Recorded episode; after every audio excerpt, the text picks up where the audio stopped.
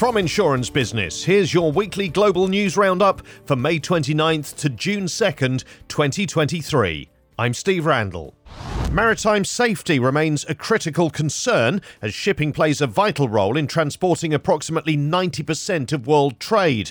While significant improvements have been made in the sector over the past decade, resulting in a record low number of large ships lost in the previous year, challenges persist, according to Allianz Global Corporate and Specialty's Safety and Shipping Review 2023.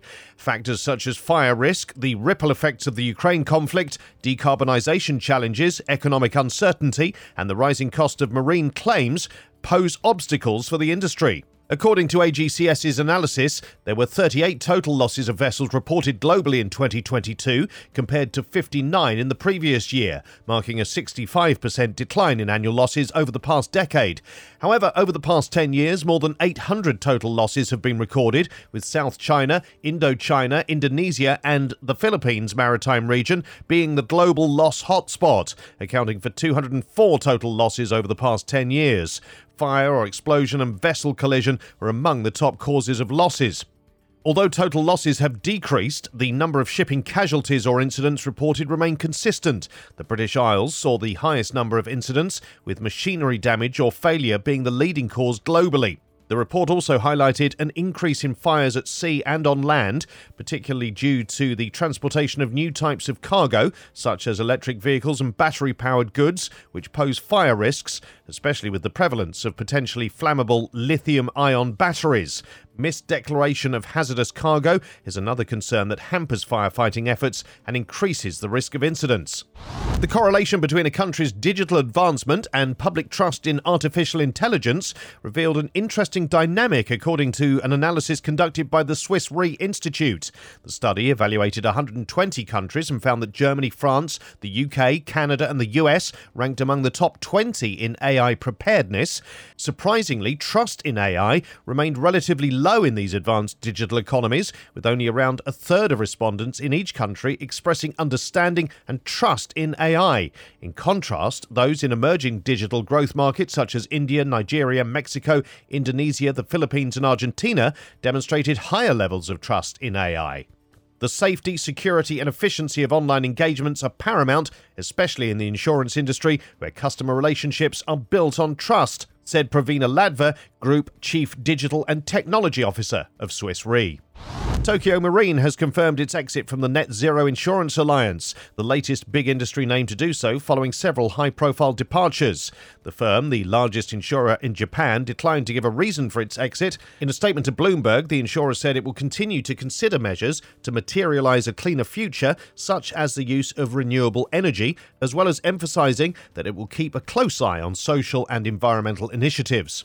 QBE, Lloyds, AXA, SCOR, Allianz, Sompo, Zurich, Swiss Re, Hannover Re, and Munich Re have all departed from the alliance in recent months.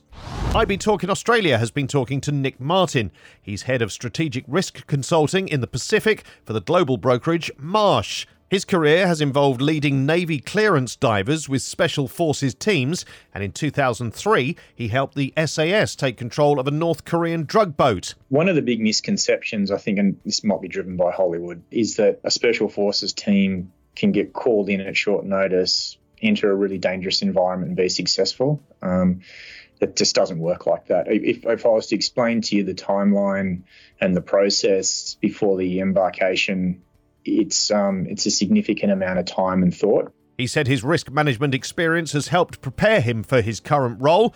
As well as sharing his Navy stories, Martin discussed industry challenges, including cyber. The market itself is becoming much more educated on what the prevailing threat is. And so, and where the vulnerabilities are in organisations. So it's allowing them to be much better informed of what type of insurance coverage they're giving. Um, at the same time, it is recognised that cyber insurance for a lot of organisation is a, is a bit vexed for them on two fronts. One is to get the insurance, there needs to be a significant investment in their organisation to uplift their internal capability. So there's a there's a financial impact there, and then the actual insurance itself is is once again another financial impact on the business. You can hear the full episode on our usual podcast channels. Insurers in Asia Pacific can survive even if equity markets wobble according to the latest S&P Global Ratings stress tests. The report found that insurers in Asia Pacific can withstand full write-off equity investments without affecting their credit ratings, with nearly half of insurers rated by S&P holding a level of capital within 10% of the capital adequacy to support the credit rating based on their recent full-year results. Meanwhile, while around 30% are within 5% of that threshold. International insurance broker Howden has launched its telematics data services in the UK. The product, called Howden Drive, utilises over a decade's worth of driving and claims data from Europe, as well as data from Ingenie in the UK, to optimise insurer loss ratios and reduce risk in insurer portfolios. Howden Drive comes to the UK after a successful rollout in Europe, where it's been used by more than 250,000 policyholders since 2018.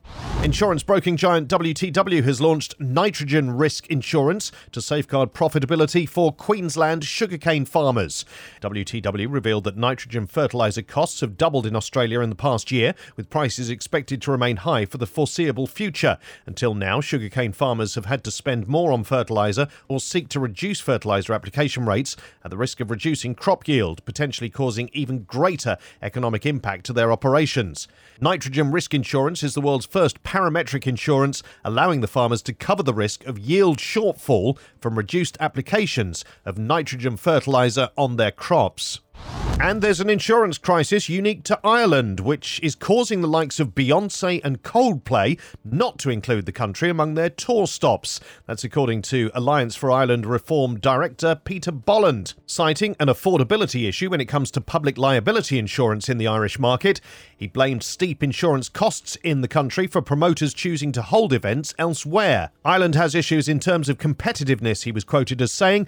By way of sharp contrast, north of the border, there's no such such issue, and those who cannot afford insurance south of the border tend to pay a very modest amount in Northern Ireland. These are just some of the global and regional stories covered by Insurance Business this week. For more, visit our website, insurancebusinessmag.com.